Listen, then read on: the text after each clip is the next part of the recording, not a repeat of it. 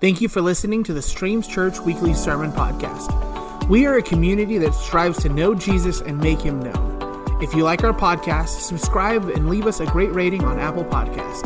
Thank you, and we hope you enjoy. Yes. Good morning, everyone. I can just feel the energy that that epic video just brought to all of you. Guys, it is going to be a great retreat. So if you have not done that, um, honestly, I'm not just saying this, but this is one of the best men's retreat I've ever been to. Like the facilities are amazing. It's a great time to connect. And man, we just kind of need a chance to turn off our phones, turn off all that's going on, and just have a chance to break and really meet with God. So please, please, please sign up August 12th. It's going to be a great, great time. So um, you are personally invited to the men's retreat. It's going to be great. So we are continuing today in Ephesians. We are finishing up where Pastor Paul left us off in chapter 3. And this is kind of um, a prayer that Paul gives to the church. So if you have your Bibles, you can turn there. Uh, Ephesians 3, we are starting in verse 14.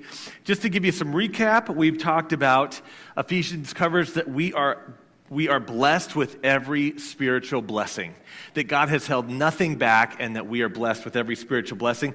That we're also God's handiwork, and He's created us. He's given us tools and resources for the planned good works that He has already orchestrated, and He helps us with ministering and displaying those good works. Paul last week talked about unity, and here we are as uh, we kick off today in verse 14. And the question I want you to ask yourself as we're going through this is what does it look like for me to reap a harvest? What does it look like for me to reap a harvest? And how do storms and challenges enter that equation? I think about farmers, and I know nothing about farming, but there's so much talk about soil and weather and conditions and farm equipment and the right seed and knowing the right time to plant. All of this stuff goes down to one primary purpose, and that's to get a harvest. And as your pastor, I want you to get a harvest. I want you to be successful in having God work through your life to, to have you accomplish all that He has set forth you to do. So we kind of get a little feel of that. Here we go, starting in verse 14. Paul says, For this reason I kneel before the Father, from whom every family in heaven and on earth derives its name. I pray that out of his glorious riches he may strengthen you with power through his Spirit in your inner being so that Christ may dwell in your hearts through faith. And I pray that you, being rooted and established in love. So, Paul prays for people that he, they would receive inner strength from God's Spirit. Why do you think Paul prays for that? Because we all need inner strength. Amen? we all come through times where we're down, we're discouraged, we're depressed, we're frustrated, we're angry.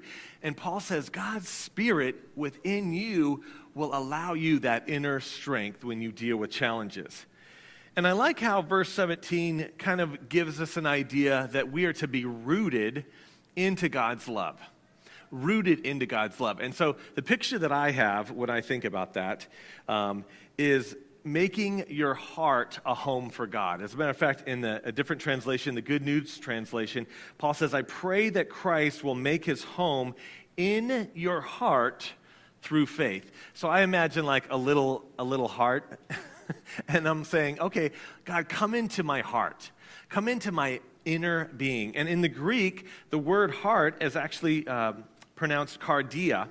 And this word heart um, is used a lot actually over 1,000 times in the Bible. It's one of the most common terms used in Scripture. So the idea here is it denotes that it's a person's center. It's both their physical and intellectual. So oftentimes you'll hear people say, when you hear heart in the Bible, it represents a person's mind, it represents a person's emotions and will. So it's who you are inside. And so I got to thinking, how do I welcome God into the heart. Like, here's my home. Do I welcome God to come in?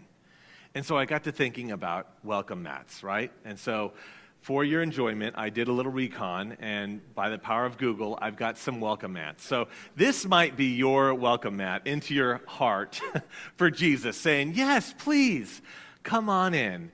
I think we see this one, if we're honest. Um, this one says, Unless you're Amazon delivering tacos or Joanna Gaines, I'm not home, right? So this is the person that's like, okay, God, we're good, but you're welcome to come in if you've got stuff, if you've got blessings. If you're going to enhance my life, sign me up. Otherwise, I'm good, right? Like that's that person. Or it's like, hey, look, I don't want to be rude, but I've got things under control. I have my habits, I have my things, I have my people. I don't want you coming into my life and messing me all up. Like we're good, but you're, you can go away, right? Okay, you guys want one more? This is, this is a fun one.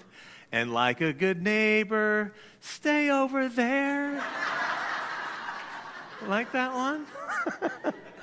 I can't. Now you know why I'm not on the worship team, because my voice, right?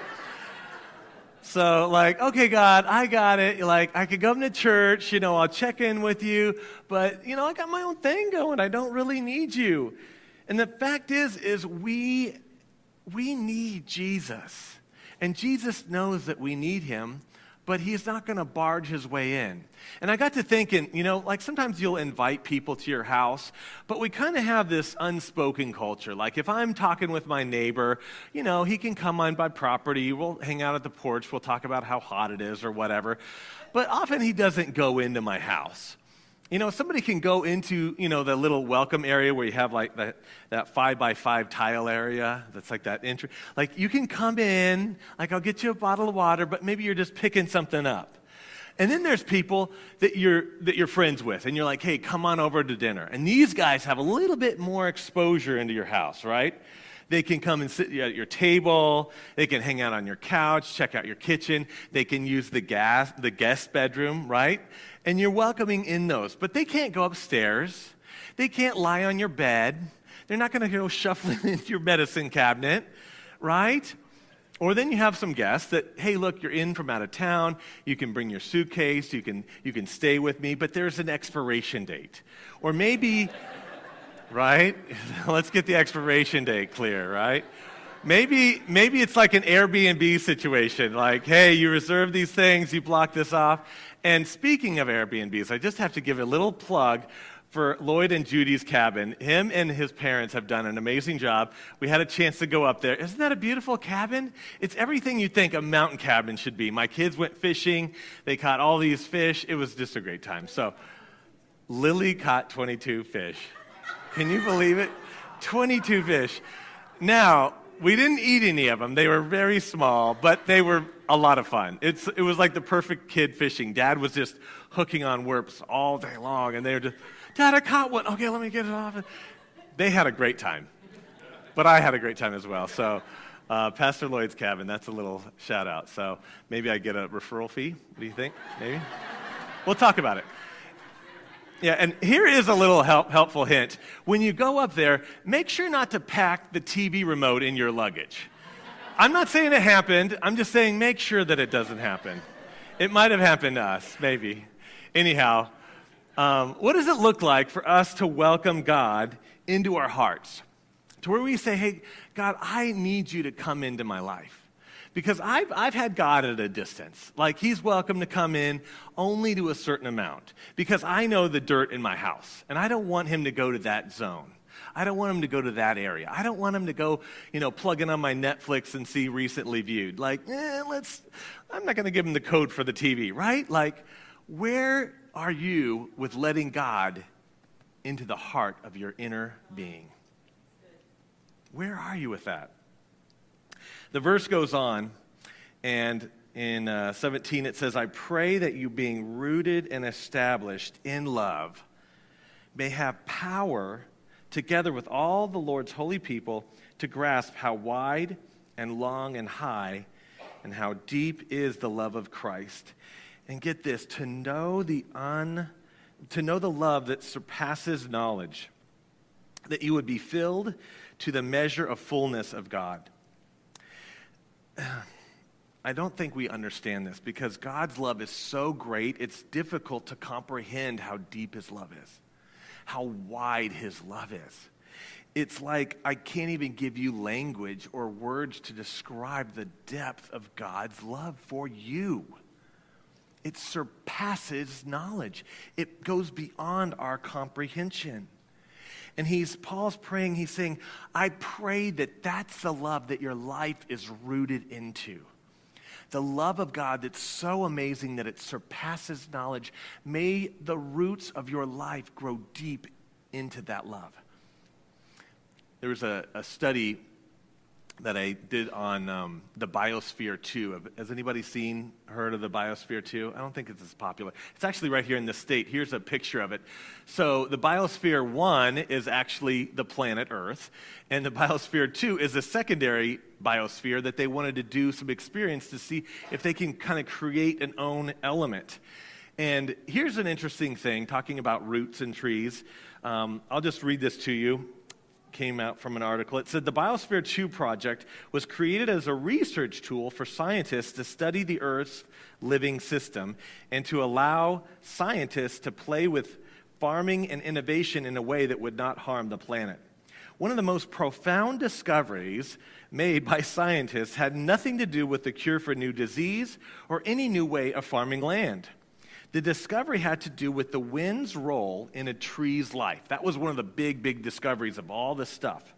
It says the trees in the biosphere true, true grew rapidly, more rapidly than they did outside of the dome, but they also fell over before reaching maturity. After looking at the root systems and the outer layers of bark, the scientists came to realize that a lack of wind in Biosphere 2 caused a deficiency of stress wood. Stress wood helps a tree position itself for optimal sun absorption, and it also helps trees grow more solidly. Without stress wood, the tree can grow quickly, but it cannot support itself fully. It can't withstand normal wear and tear to survive. In other words, trees needed some stress in order to thrive in the long run. Isn't that interesting? So, stress wind, storms. We don't like them, but those are the elements that we get more grounded. It's where our roots grow. And Paul's saying our roots are founded and grow into God's love. And I, I think about that, and it's hard, it's a hard reality because I, I know there's people here in this audience. I know there's people in this congregation who are away. And you guys are enduring some major storms, like hurricane level challenges, dealing with cancer and chemo. You're dealing with broken relationships and finances and job changes. You're dealing with stress and pressure of life big, big decisions. How do I deal with my parents? How do I raise my kids? How do I balance all of this stuff? I'm a new dad, I'm a new mom. And all of these pressures and stress, they're designed to hit our lives in a way that would make the roots grow, that would make the, root, the roots more solid into God's love. But that's not possible when the welcome mat into our heart for God says, I'm not here, or I've got this. It's not possible when, when storms hit our life and then we just kind of tune out and we use entertainment as a distraction. We just like binge watch just to get through life. But God, I believe, has a method and a purpose in the storms of our life. Look what Romans 8 18 says. It says, I consider that our present sufferings are not worth comparing with the glory that will be revealed in us. Look at that. There's a glory in you, in me, that will be revealed. We possess it, and when that glory is revealed, it far exceeds the challenges and the pain and the storms that life brings. There's one day coming, mark my words, that that glory will supersede all of your sufferings. It won't trump it. It'll like over, it'll just blow it out of the water. It will come. I heard this uh, guy talking about, like, what, what's an analogy to properly display the, the glory that we will experience in eternity versus the suffering on life? and he used, like, a bad hotel night. Has anybody stayed in a hotel and it was just like, this is bad. Like, you walk in, it smells like smoke, and you know that this is, uh, and there's hair in the shower, and the sheets aren't clean, and people are, like, it's just a bad night. Like, you have a bad night's sleep, right? Y'all are shaking your head. You know what I'm talking about. But you get over it. And I think in the light of eternity, all of our problems will just be like, wow, those were real. And those were, those were hard and heavy times, but in the, in the glory that's yet to be revealed, it's small. But I think there's some of you who do need to spend some time and maybe create some habits to where you can grow roots. And that's not a fast process. And so we are kicking off a study. It's actually called Rooted, believe it or not. But in August 24th, we're going to meet right here on Wednesday nights. It's two hours, it's six to eight, but it's a small group experience that is just amazing. It's one of the best small group experiences that I've seen in the last 20 years in Christian life. It's just great for people who are still kind of sorting out who Jesus is and then people who have pastored for over 20 years have been in the group. And we did this in California, and it's just an amazing experience to really connect with God, to discover your purpose, and to, to build relationship with others. So if you are interested in it, this is a great chance. It's 30 bucks, you get a book, there's homework, but it gives you a chance to really get rooted into God's word and to get rooted into God's purpose. So come check that out.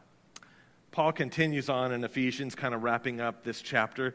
In verse 20, he says, Now to him who is able to do immeasurably more than we can ask or imagine. This is kind of the glory part. According to his power that is at work within us, to him be the glory in the church and in Jesus Christ throughout all generations, forever and ever. Amen.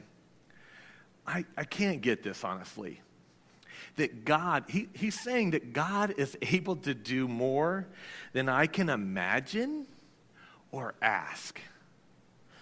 I think, I think I'm a pretty good imagination guy, right?